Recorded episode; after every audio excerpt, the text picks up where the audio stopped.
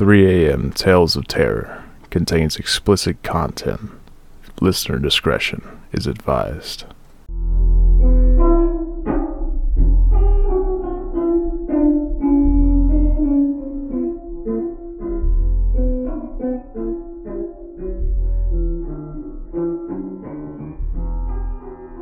Welcome to 3 a.m. Tales of Terror, where we tell you stories of the paranormal. I'm your host, Jamie, And I'm your co host, Charlie. and today is a special episode, I guess, for us. Number one, it's episode 20. Like, 20. I can't believe we've done 20 episodes. Doing this a while now. Yeah. and also today we're going to be telling you three stories. They're all kind of the same like lore, like folklore type like legends.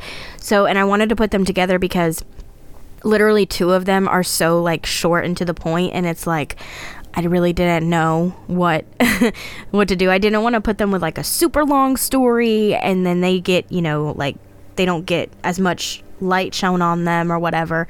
So, I wanted to put them in one episode by themselves, but you know, also have other stories that are kind of like them, like folklore legendy type weird Little tidbits of information. yeah. So, and a couple of them are kind of funny, I think.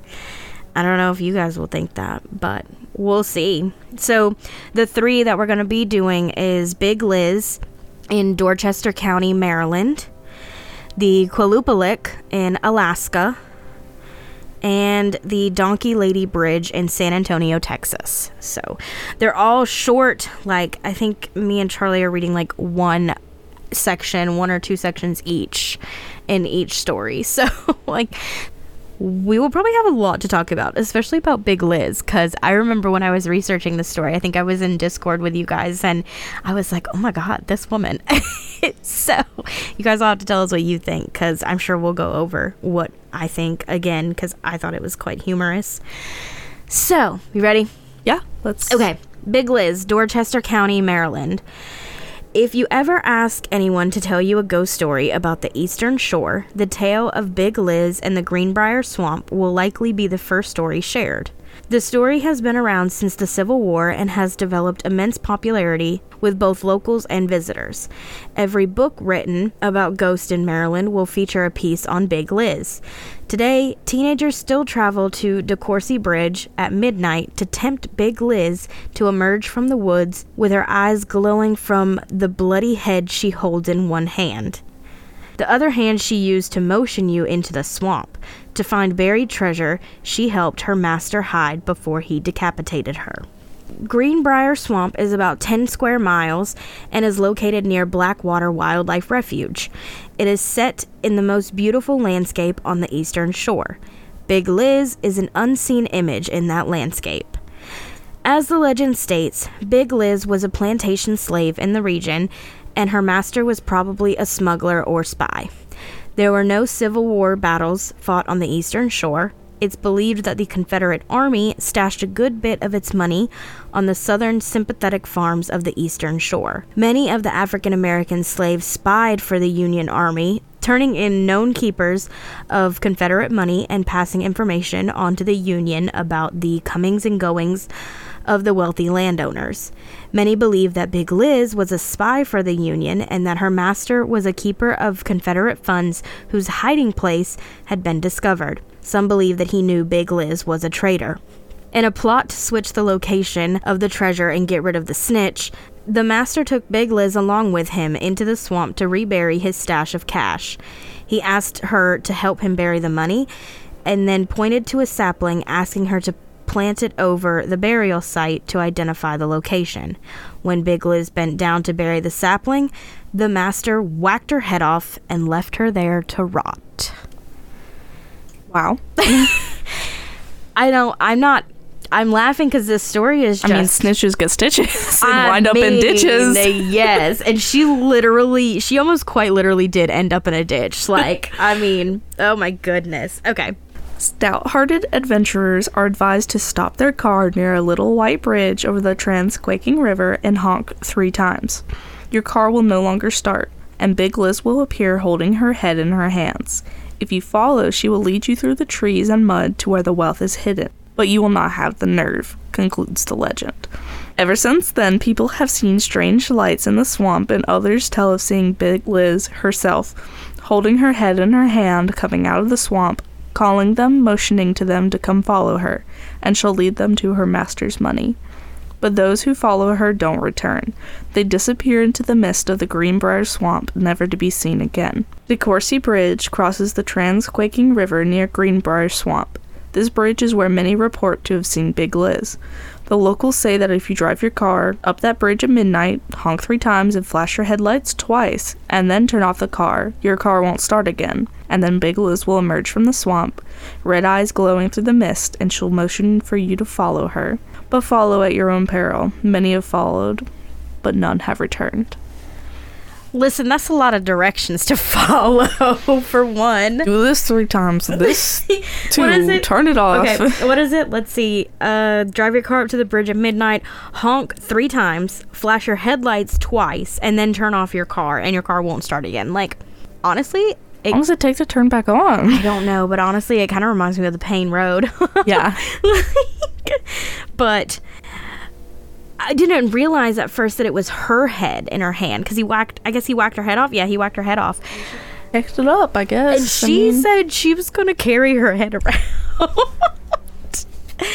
oh my goodness!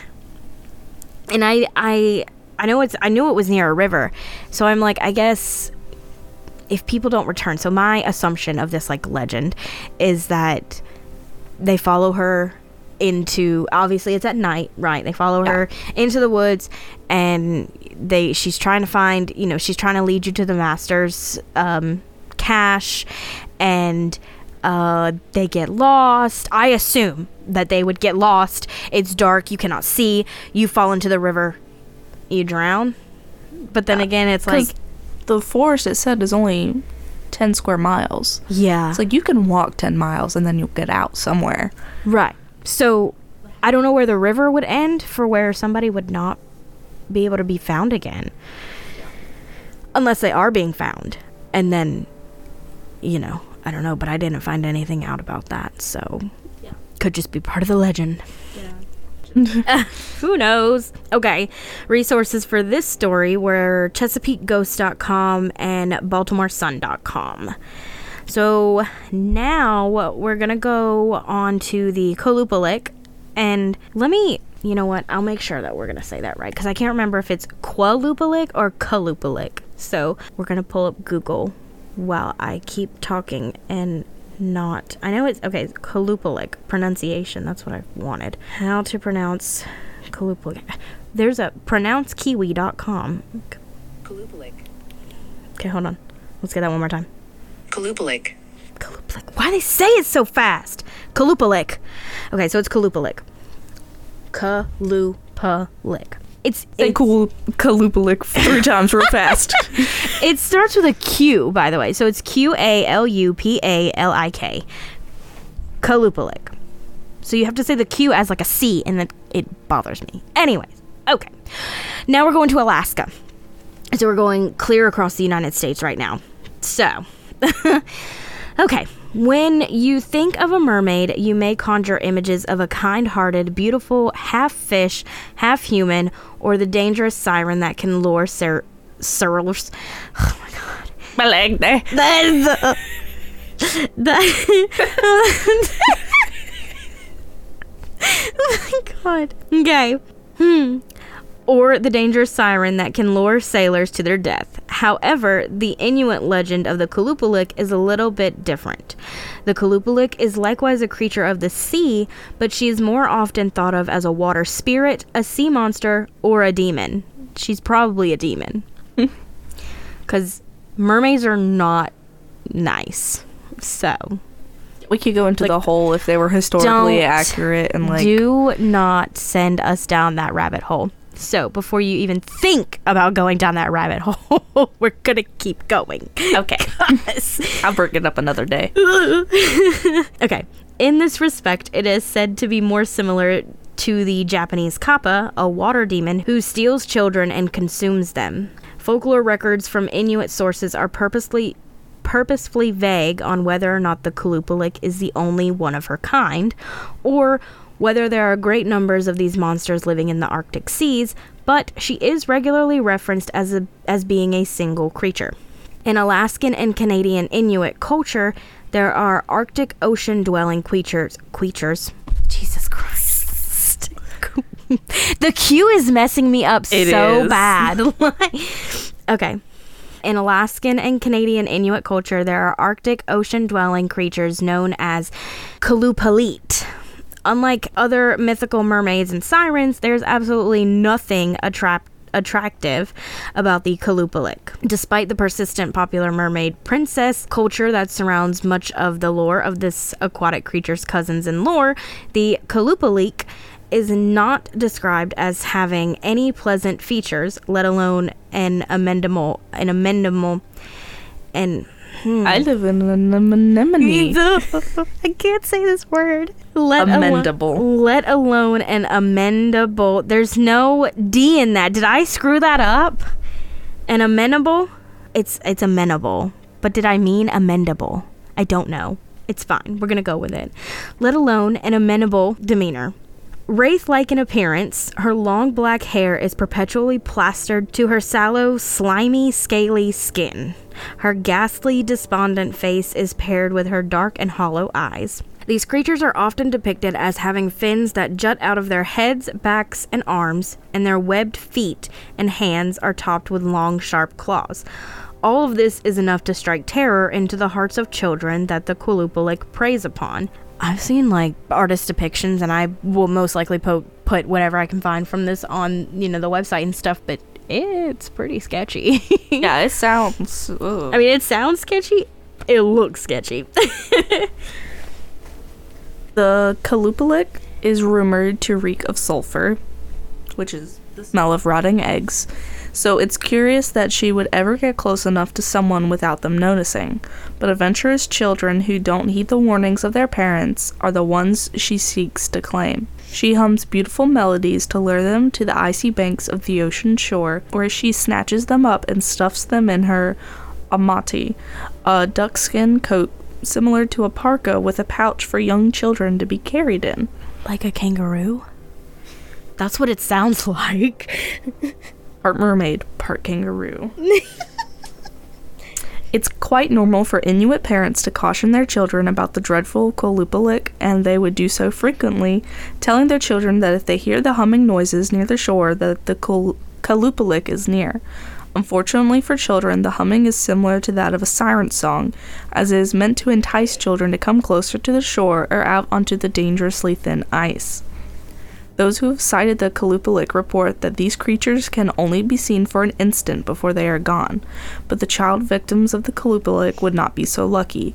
She would leap out from under the water, sink her shark claws into their flesh, and drag them forward into the water. It is said once she seizes a child, she takes them down to the freezing depths of the ocean, where she either eats them or takes them away, enchanting them with sleep and feeding off of their youth, so that she may remain young forever. The child is never to be seen or heard from from their family again. Alternatively, the child would get a brief glimpse of the face of the Qalupalik, which might resemble a woman's face that is turned green and bloated from rotting and under the sea.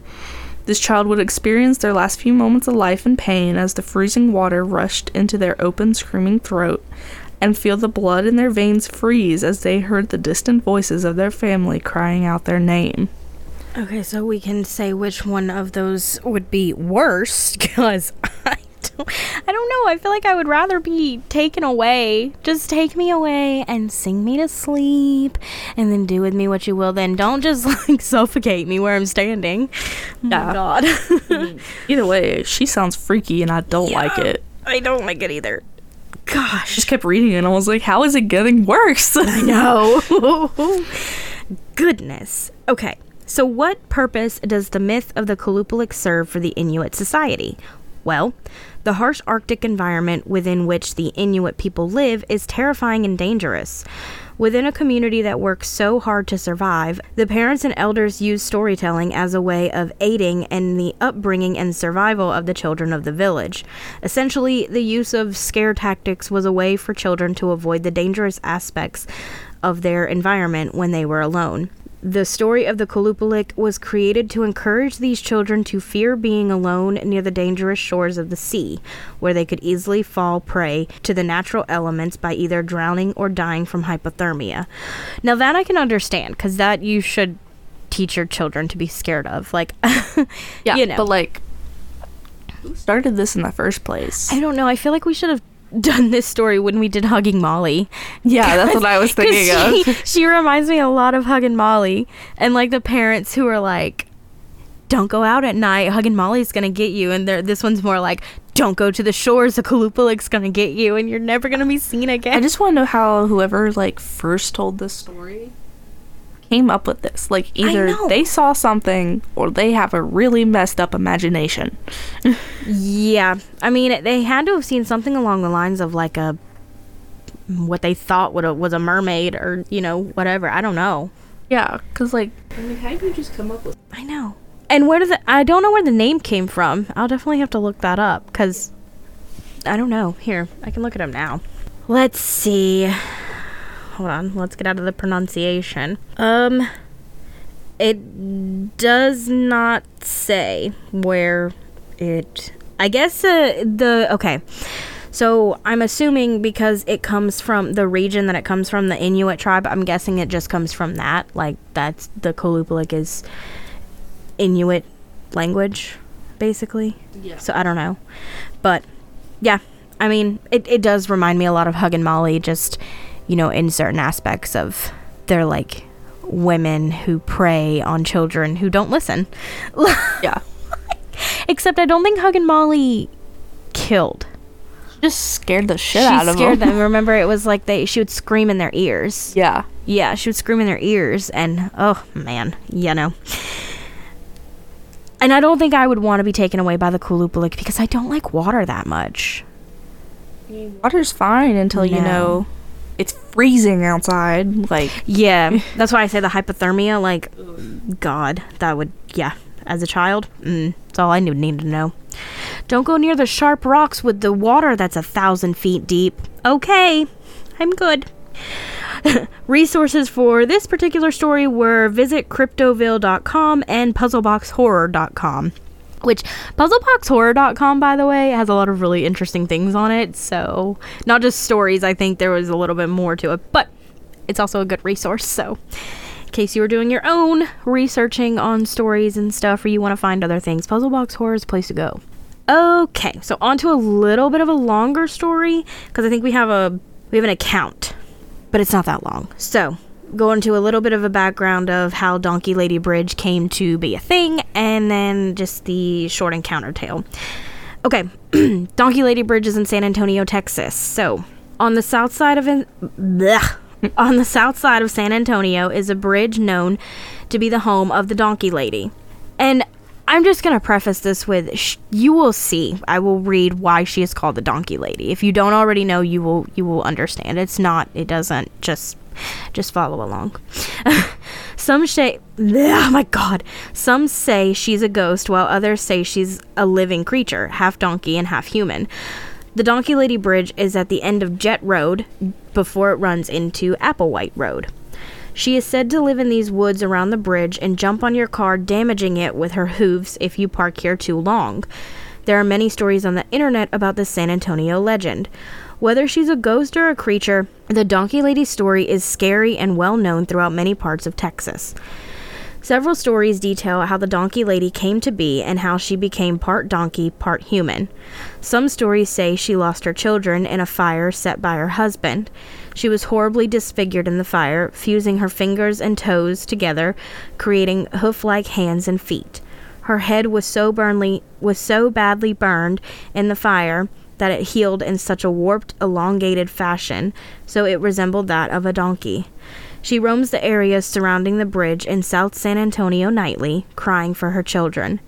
She will routinely chase off anybody who bothers her by honking. Honking a car's horn is supposedly the best way to get the attention of this beastly donkey lady. Okay, so you're gonna get her attention and you're gonna piss her off at the same time. So take your pick. Another story about how the donkey lady came to be surrounds the same bridge area of San of South San Antonio. In the mid 50s, a woman would walk her donkey along the road to the fields near her home to, and let to let the donkey graze. A boy claimed that the woman's donkey had bitten him, so the boy's father and several of his fen- several of his friends plotted to grab the donkey as it was being walked by the woman to the fields. They waited in the woods and then jumped out while she walked by and tried to grab the rope from the woman that was leading her donkey. As they fought for the rope, the donkey accidentally fell into the stream and drowned. The men were walking away when the woman started throwing rocks at them. A rock hit one of the men, knocking him unconscious. The other men grabbed the woman and threw her into the water where she drowned. The spirit of the woman and her beloved donkey combined into one and now angrily roam the area around the bridge. The donkey lady ghost is said to have enormous strength, scary eyes, beastly screams, and rage that haunts any who bother her or come into her vicinity. I like donkeys. I know. How did they drowned it? And then drowned her. I'm like, that one guy deserved to get knocked unconscious. No, and then the other one about, you know, being burned. It's like, that's just rough. Yeah. So this is going to be an account taken from an Angelfire site. Down in an area near San Antonio, there is the legend of the Donkey Lady. She is reportedly the spirit of a horribly mu- mutated woman, appearing to be half woman, half donkey. She is reported to haunt a bridge in the woods south of town, and this location has become a hotspot for local thrill seekers, both young and old. This story is not directly related to me, but happened to some friends of mine. I have known them all my life and have no reason not to believe them. One night in late 1987, while at my best friend's house, four fellow companions showed up. Bored and looking for something to do, we suggested they visit the Donkey Lady Bridge. This location was only a short drive from the house, five or six miles, and was a local favorite amongst late night stories. They agreed and were soon driving out of sight.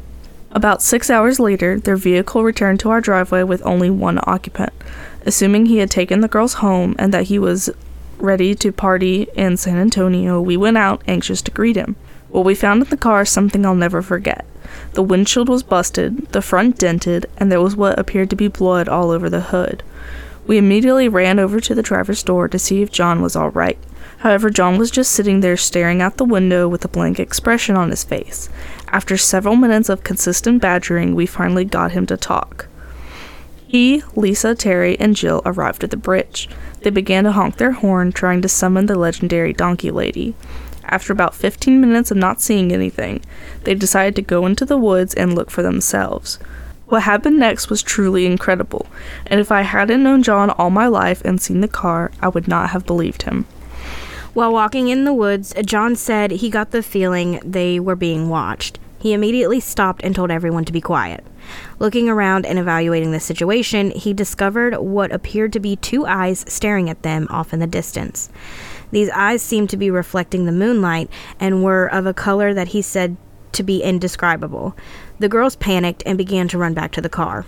John was quick to follow, and soon after he turned away, there was a horrible scream from the direction of the eyes. He described it as almost being a cry from an intelligent animal. Too afraid to turn around, he picked up the pace and ran to the car. When he got there, the girls were already in the car, screaming for him to get in and leave. As he was trying to find his keys, he heard what seemed to be the sounds of a horse running in their direction. Starting the car, he slammed it into gear and put it to the floor. Suddenly, a figure appeared in the road in front of them. Too afraid to stop, John collided with the figure. It hit the hood of the car and rolled over the roof. Looking in his rearview mirror, he said he thought the figure got up and continued to pur- pursue them. After hearing this and seeing the condition of the car, Steve and I immediately felt this deserved a second look. John told us he would never return to that bridge again, but if we wanted to risk our lives to go right ahead. Grabbing two grabbing two flashlights and a pair of shotguns, these were the biggest weapons Steve's father had, we jumped in my pickup and made way for the bridge. As we drew closer, we slowed down and turned on the many off road lights my truck had. These lit the road and the woods to the side of us as if it was daytime, giving us an outstanding view of the bridge as we approached. The first thing we noticed as the bridge drew near were only numerous amounts of blood on the road. However, these were the only signs of evidence we could find. Upon investigating of the woods by foot and shotguns, we discovered what seemed to be several tracks of a small unshod horse leading to the road. After several hours of looking and not finding anything else, we returned to the house. By this time, John had already found his way home, and we lay in bed, too excited to sleep. To this day, none of the four individuals involved in this story have returned to the bridge. Did John actually see and strike the donkey lady that night, or was it merely a stray pony startled by their presence? All I know is that something was there that night, and it scared our friends half to death. Yikes. I don't know. I would have been scared to go back, and it's just like they just hit up a person, just like straight up, just bonk. Like freaking um I know what you did last summer. Oh my god, I know. Except I think I know what you did last summer. They knew they hit a person. Yeah, it's not like donkey lady. No. It's not like they went purposely searching for like um to see somebody, like or like to see a legend or something like that, you know. But even still, that's still creepy. Just the whole story, even if it's not real, just let's just say imagination's running wild. The story is still creepy. Yeah. like overall.